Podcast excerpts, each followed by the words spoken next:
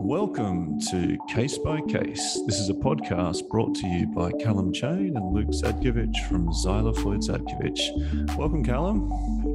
Welcome, Luke. How are you? I'm good, thank you. We're we're back to back to just the two of us for the first time in season two.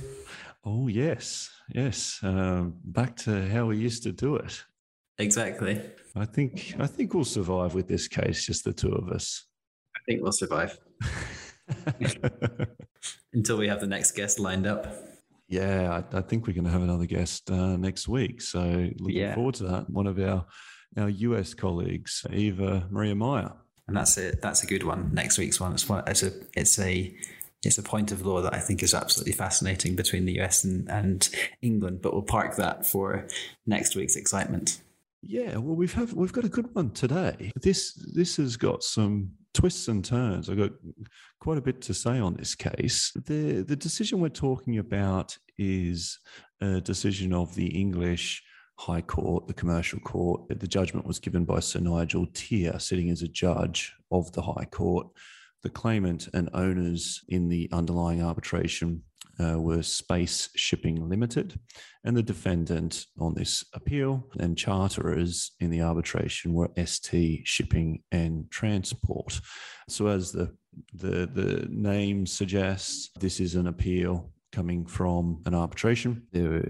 It's a recent decision. Decision was handed down on the 13th of August 2021. So pretty much hot off the press and and let's get into into the facts in a moment but this is one of those classic classic arbitrations and i think a really interesting one callum in that there was a series of interim final awards that were given because the arbitration was commenced at a time when damages continued to accrue. Yeah and you can totally see why when we get into the facts why the arbitration was started when it was and why the arbitrator dealt with it in the way that they did by giving these interim awards, just almost chipping away at the amount of damages that were owed on each occasion. Yeah, yeah, exactly. And, and, one of the things that struck me and that I, I, know I always think about when I think about these cases is if I was handling it, what would I do? Or, or why would I be bringing the claim that I am or defending it? Uh, what would be my strategy involved in this case? I think for this case, as as it is for most, if not all, the cases that we talk about, the context is very important, and there there is context here, which we'll get into, I'm sure. But there's context about what was happening up and down the chain in other arbitrations, and uh, I dare say that may well have been affecting um, or impacting on some of the positions that were being taken in this particular arbitration, which is now before the, the court on on a point of a, an appeal on a point of law. Yeah, and maybe that's a good a good a good point to segue into the facts, which were a relatively routine charter party chain. We've got head owners at the top. They bareboat chartered the vessel to Space Shipping, who were the owners for the arbitration, as Luke said, who then time chartered to ST Shipping on a short term charter party, which was for a number of months. I think it was eight months, an eight month charter from memory. Yeah. And very shortly after delivery into that charter party, the vessel was detained in Venezuela and it was detained from September 2014 ultimately until October 2017. So pretty enormous detention. And following following the, uh, the release of the vessel, it was then towed to Trinidad, redelivered to the head owners, and ultimately uh, scrapped. The there was a claim between space shipping and ST shipping, in which it was found that ST were responsible for the detention, and therefore there was a damages claim brought against them by space shipping for hire up to the expiry of the charter party period, and thereafter hire at the market rate until uh, redelivery. And essentially, the question before the court here was whether or not ST shipping were entitled to reduce their exposure to space shipping in an amount equal to the dry docking that space shipping did not perform that they ought to have performed or would have performed in that period had they had the vessel doing its normal its normal trade rather than being detained which then throws up a number of other issues but essentially that's the question that the court had to answer a, a relatively constrained question on uh, on the assessment of damages. Yeah, and it was yeah, it was all about whether the deduction that was made in favour of charterers for the avoided dry dock expenditure should be a credit in charterers' favour or not. And I think it's it's interesting that the overall amount that was awarded in favour of owners against the charterers across these series of these awards was $24.4 million. And the dry docking costs that were avoided, uh, I think, came to $1.4 million. So, in the grand scheme of things, you know, it, it, it wasn't a, a, large amount by comparison to the overall award, but $1.4 million is $1.4 million. And there were twists and turns in the series of interim awards. There were multiple appeals um, over this issue. And then eventually, the final, final award, if I can call it that, came for appeal on this point, And that's what the subject of this decision is. But there were two occasions prior to this. I think it was the, the interim award one and the interim award two, uh, no, interim award four, that this issue of the the dry docking expenditure had been dealt with, had been dealt with against owners and, and been decided in Charter's favour. At least the first one was an indication of where that was going. And I think the, the fourth award was a, a definitive decision on that in Charter's favour. But right throughout, the arbitrator, um, and I, I couldn't see in the decision who was the arbitrator. And I wasn't sure about that, whether it's common not to name the arbitrator in these decisions, but any of Yeah, it seems like it's almost 50 50. Sometimes they get named. I wonder if they were named in one of the previous uh, cases. Yeah, I wondered that too. In, in any event, we, we don't know who the arbitrator was, but was described as the most experienced maritime arbitrator. So, no doubt one of the usual suspects. And the arbitrator was convinced throughout that uh, there should be um, credit given to the charterers for the dry docking expenditure. And the point that I, I really wanted to make here, and it goes to the context issue, is eh, it really seems that the owners kept beating perhaps not a dead horse, but you know, a horse on its last legs, because the arbitrator seemed adamant of what should happen on this point. It's almost strays into questions of fact not just purely questions of law. It had been decided previously by the arbitrator and then appealed with the court giving some indications what they thought on this point and yet came back up again for an appeal. And i i just wondered whether this was one of those scenarios where in an arbitration up the line and ultimately the the owners the head owners are pursuing the hull underwriters and insurers for the constructive total loss claim. I just wondered whether this was a case of being seen to do everything you can to mitigate your position in this arbitration. And that's why they were really pushing this. Or maybe it's just they wanted the 1.4 million. yeah. no, I think I think you're right. There's every chance. And, and as as is often the way when when you have a, an arbitration between two private parties, then you don't often get the context that's going on around it and that then flows through to the to the to the court case between the two parties.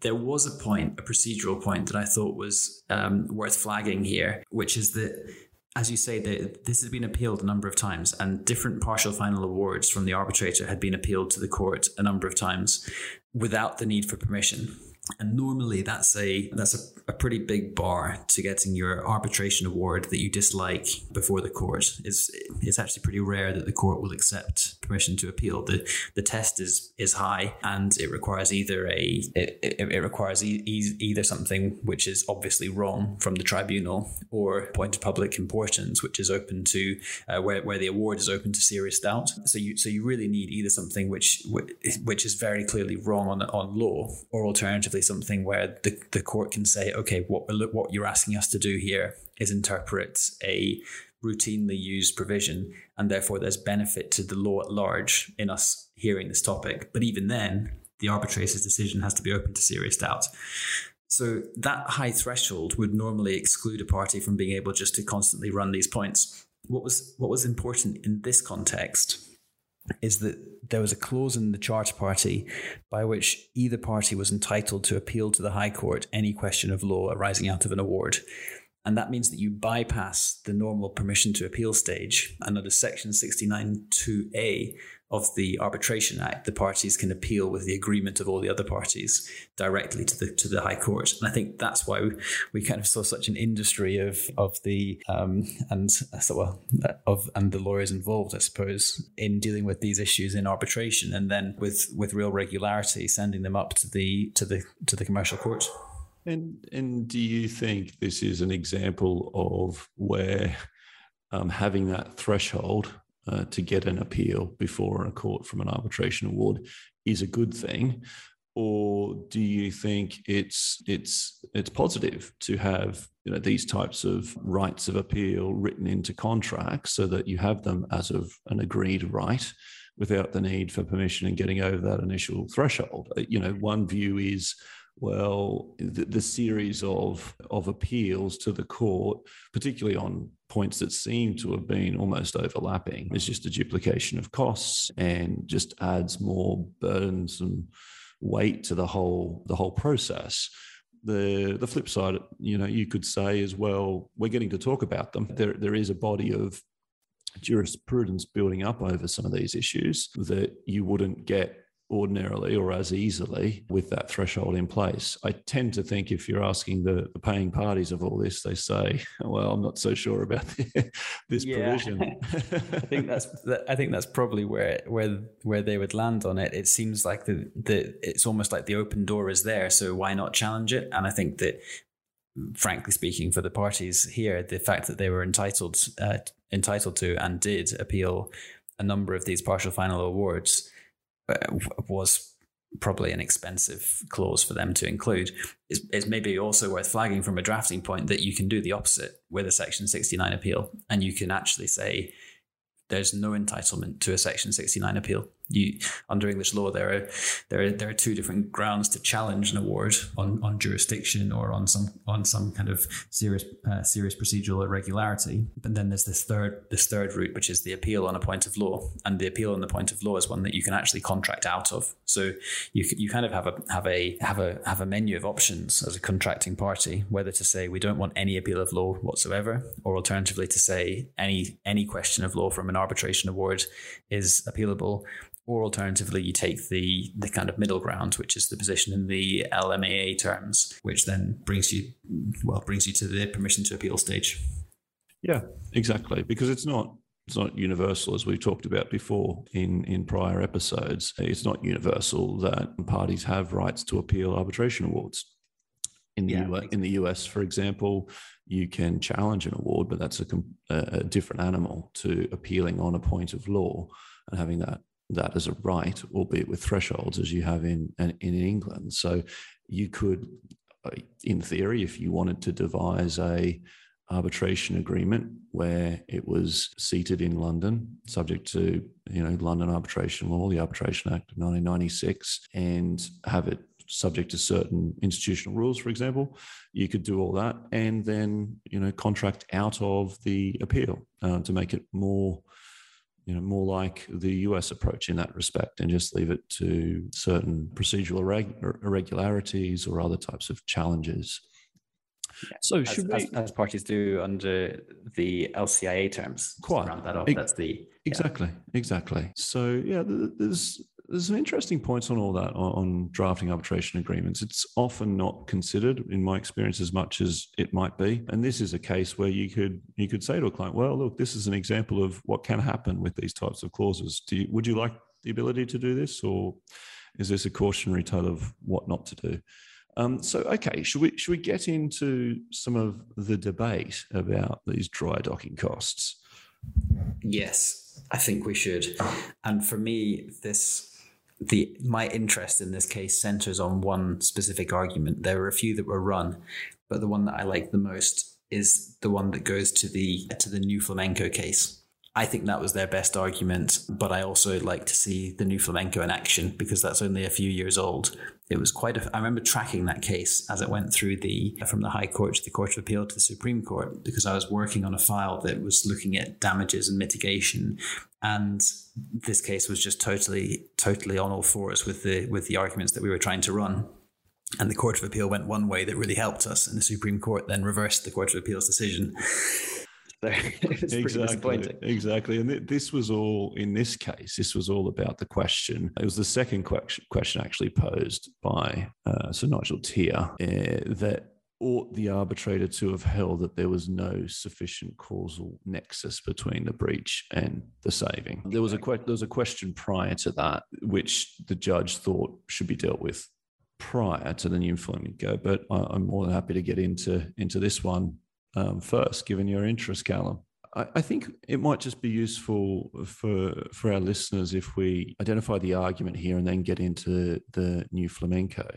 And what counsel for the owners was arguing here was that if there was a saving, this is a saving about the dry docking costs, that that saving was not actually caused by the detention of the vessel, but by the way that the vessel was treated by the head owners and the owners. And, and, and, I think that this is this is really the, the, the, critical point to understand is yes, there was a there may have been a, a saving on on the dry docking, but what was the underlying cause of that? Was it because that the vessel was detained, and as the arbitrator said, it was virtually impossible for the dry docking to to go ahead because the vessel was detained, or did the kind of causal origin of this saving arise because the head owners and the owners declared a, a CTL? And the owners submitted that was a question, that causation question was really a question of law, or alternatively, a mixed question of, of fact and law. And then the, the, the court got into the new flamenco. So I think perhaps if you want to take it on the new flamenco and give a, a summary of that case, that, that might be useful. Yeah, and that's that's exactly the background. So so the new flamenco then steps in, and the new flamenco was a case where there was a early redelivery a couple of years early, and across that period the market had dropped reasonably significantly. So the the owners uh, of the of the vessel, who were the innocent party, they'd had the vessel redelivered early. They claimed for for the for their losses across the remainder of the charter party period on the basis of the difference between the market rate that they would have been paid and the lower sorry the higher rate they would have been paid and the lower market rate that they were in fact able to get for the vessel. Uh, sorry, what the, the, kind of given away the given away the punchline there in that, that they in fact did not put the vessel into the market. Instead of putting the vessel into the into the available market, they sold it. And they sold the vessel for 23 odd million. And two years later, at the end of the charter party period, the vessel would have been worth 7 million. So the owners then brought their claim and they said, the our, our claim is based on the higher rate that we would have got from you, the lower market rate that we would have got if we traded the vessel. And they were relying on the old authorities like the Elena D'Amico that basically say that your measure of loss in the charter party context is a is, is based on the available market rate. And the charter said no, what what you've done is sold the vessel, and because you've sold the vessel when we redelivered to you, you managed to in fact make a windfall of around 16 million because the value of the vessel dropped so dramatically over the two years that we would that, that we would have had we, that we otherwise would have had control of the vessel.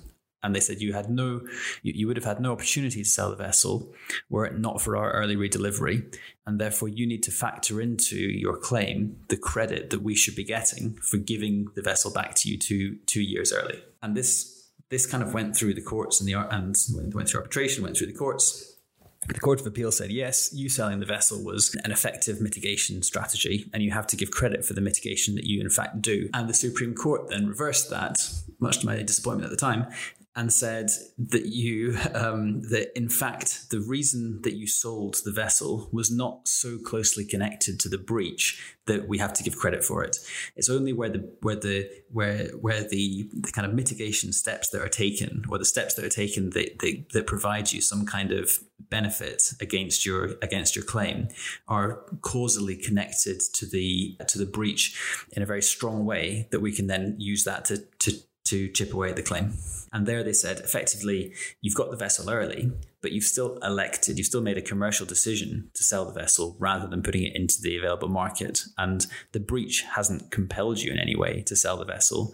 You've you've you've chosen to uh, you know take the risk. And Where I think the Supreme Court got that right is that it if if the vessel had have actually gained money across that time, it wouldn't be open to the to the disponent owners to say actually our claim is greater because we sold the vessel two years early and had had had you know had you completed the charter party, we would have sold at a higher amount because the court would then have said, well, no, your your measure of loss is still based on the available market rate.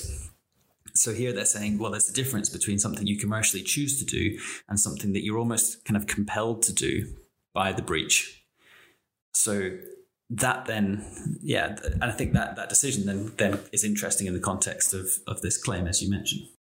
Yeah, because when you when you look at it in the context of this claim, you've got a vessel under detention in Venezuela. It was evidence led by owners that had the vessel not been detained, it would have dry docked, I think in, in June 2015. And because of the detention, there was a physical impossibility of the dry docking happening. And that that there does seem to be, you talk about a strong connection, there does seem to be a kind of strong connection there between the detention and the avoidance of that cost. Cost. Now, yes, it may well be that the, vessel was then declared a CTL, and there was some decision, independent decisions made as to what's going to happen with the vessel. But if you just look at it from in the absence of that other potential cause or independent decision, there does seem to be quite a strong connection between the detention and then the physical impossibility of this dry docking taking place. Yeah, it seems to me, you know, reading reading the facts as as they're presented in the judgment, that, that that's entirely right. The the, the, the fact of the detention prevented the dry docking from happen. That seems clear. The dry docking then never happened at the end of the uh, you know following the detention between between the detention ending and redelivery. Essentially, all that happened between those two points was the vessel was towed to Trinidad from Venezuela and then redelivered without dry docking.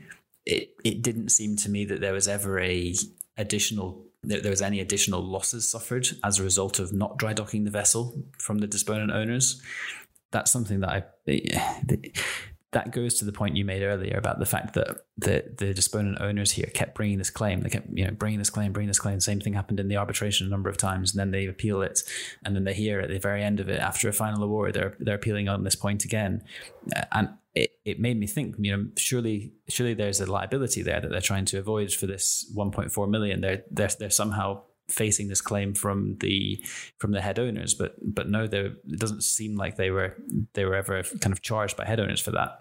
Yeah, it just it just struck me reading this judgment that uh, I, I I would be very hesitant to talk about as a kitchen sink type approach, but but almost any conceivable argument was thrown into the mix here. And at times there was kind of criticisms made of the arbitrator which I don't think the court took too favorably upon, to be honest. And there was this mixture of, well, are you criticizing a question of fact or are you, question, are you criticizing a question of law? They went on to criticize this, uh, whether the arbitrator understood a notice of abandonment. And the court found that, that no, the arbitrator dealt with it and formed a clear view that dry docking would be pointless, and that, that this was a, a, finding of fact, which does not give rise to any point of law. But then, kind of, the, the argument developed into, you know, the arbitrator misunderstanding the legal effect of an unaccepted notice of abandonment, and and the court kind of shot that down. I, I think quite firmly in in saying, well, no, this arbitrator with with uh, his her experience would not have misunderstood what a notice of abandonment was. And that you know this this was a finding of fact and there was no error of law. But it it just seemed to me that some of the points that kind of strayed into this and the way that they were handled was I, I couldn't help but read that the owners felt compelled to make all of these arguments so that in another setting, probably an arbitration up the chain, they can say, We made this point, we made that point, we took it all the way to the court on each occasion, we got knocked down. So our claim should stand in its entirety as against the hull underwriters uh, uh, or against head owners to begin with, and then through to hull underwriters. And this is another example of that. I think there's every chance that that's that that's correct. The the other example that jumps to my mind is the is the the fact that the arbitrator was criticized for for not deducting the the full amount. In effect, he, the, the arbitrator was criticized for giving credit to the dry docking amount in his partial awards, and the court the court said quite sensibly that in fact the arbitrator was obliged to do that because the an arbitrator in giving a a partial award, an, an interim partial award for a monetary amount, can only give the minimum that the, the, the, the breaching party is certainly obliged to pay. It wouldn't be it wouldn't be open to the arbitrator to say we're going to give you the full amount including the including this dry docking expense and then we'll we'll flip it the other way if the dry docking expense turns out to be something which which can't be claimed yeah um, exactly and look another another example and I must admit I didn't spend too much time on this section of the decision, but it was on the res judicata type argument. And, and when I read that as a point that was being taken, and that was whether charterers were stopped by res judicata from alleging such a saving. And this kind of went to this point about that owners having participated in the arbitration, which was on an ongoing basis with a series of awards, were then t- trying to turn around to say, well, some points can't be taken now, but yet they wanted to have two bites of the cherry themselves. And I just, mm. I just didn't see that at, at, at all. And I, I thought those types of arguments detracted from what what I, with what I agree with you was really the, the, the key type argument here on the on the new flamenco. Yeah, I agree. I saw I saw this res judicata argument, and I, it it didn't it, it, honestly didn't strike me as one to spend much time talking about on this on this podcast because it it just didn't feel like a res judicata situation. It felt like a situation where there are a number of partial final awards or partial interim awards.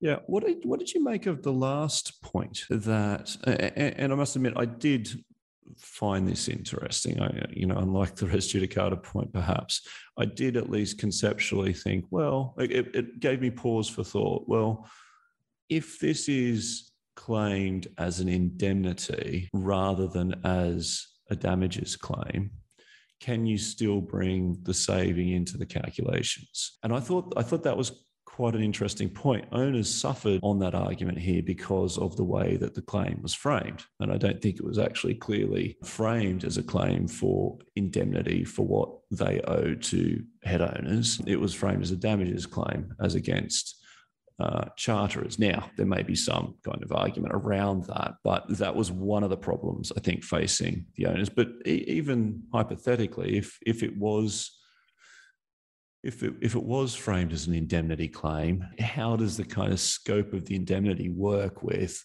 a, damages claim, which is very clear that you would bring in credits in, into the calculations in a, in a damages context? Yeah, and the way the judge answered this was was actually on the specific facts of of the chart on the specific terms of the charge party and the specific facts of the case, and he said, "What you're indemnified, what what what the disponent owner has been indemnified against from charterers is the consequences of some some irregularities. The, the the clause read that charters were to indemnify the owners against all consequences or liabilities that may arise from any irregularities in papers supplied by charters or their agents. And the judge really picked up on that word consequences and said, well, what's the consequence? The, the consequence has to be equal to the loss actually suffered, which in this instance is the same as the damages regime and therefore the indemnity is given effect to, even if we offset the dry docking cost from the from the total amount which is owed to the disponent owner. And I think that's right. I think that's the correct way to look at what's meant by the word consequence. But I kind of agree with you. I, I, I quite wanted to to see what the judge would have said in if if maybe the indemnity the indemnity wording was was broader about whether you do get to run the anti new flamenco argument in a in a in a situation where there's an where there's an indemnity rather than it being a, a damages claim. Uh, yeah, I'm not I'm not so sure it would have ended in the same result. The as you say, this really turned on the wording of the indemnity, and and when we, when you're dealing with indemnities, particularly express indemnities, you're always looking at the starting off by looking at the actual clause and what is the indemnity being provided for. But putting that to one side, if it was a broader indemnity, then the the question would be different. You, would be approaching this from the perspective of, well, what what was the liability suffered up the chain?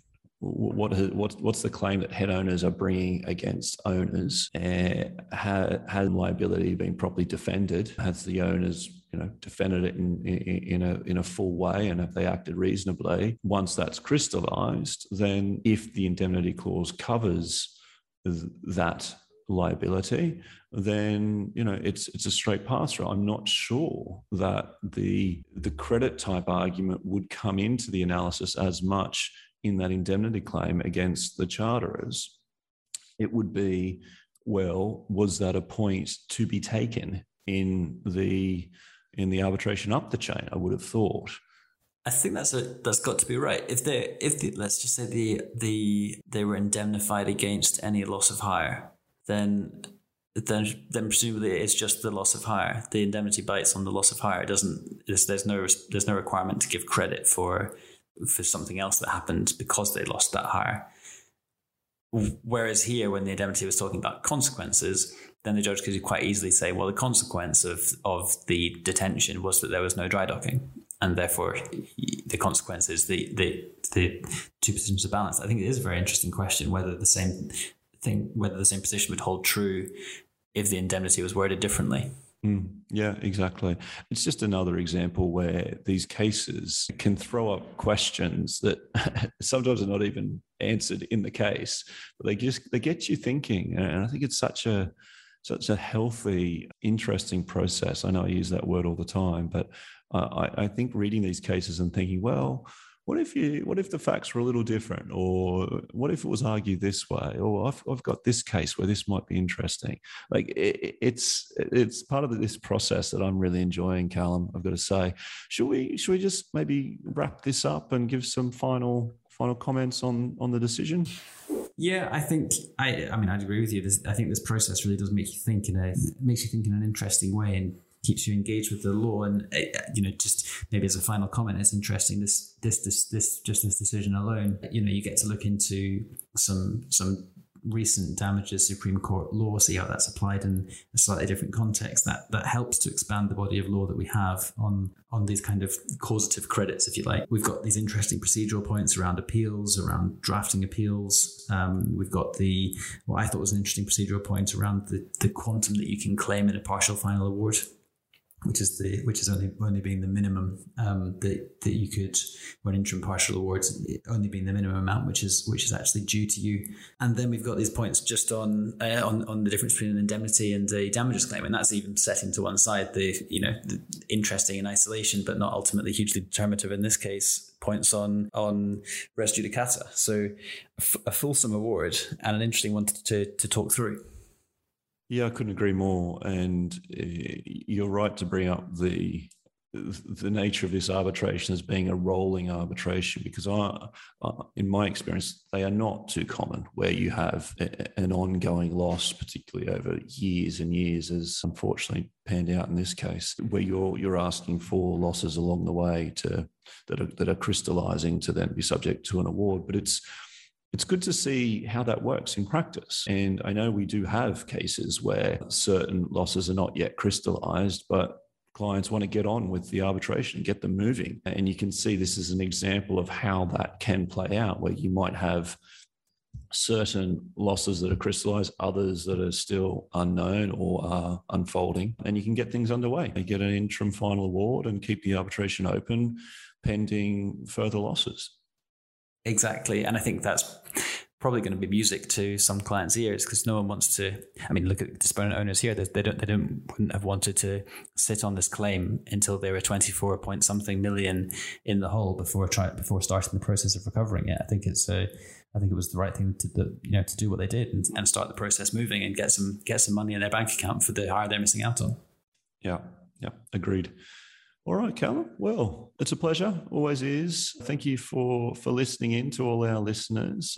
Uh, we really appreciate your um, patronage and having you with us Uh, we hope you enjoyed this this episode. Thanks, Callum. Thank you. And just just to add, the uh, I think if if you've if you've made it this far and you're enjoying the podcast, the the best thing you can do to kind of support us and keep and keep these things going is just to just to hit subscribe and and listen to them with with regularity. It really really does help. So uh, please do and thank you. Yeah, and last last thought from me is we've been getting some great uh, comments back on certain things. Uh, so keep those coming. If you're enjoying it, let us know. If you like, you know, certain things addressed, or you, you think we could do things differently, we are open to suggestions. So yeah, keep the conversation going. Good stuff. All right, Callum. Until next week. Take Cheers, care, everyone. Bye. Bye.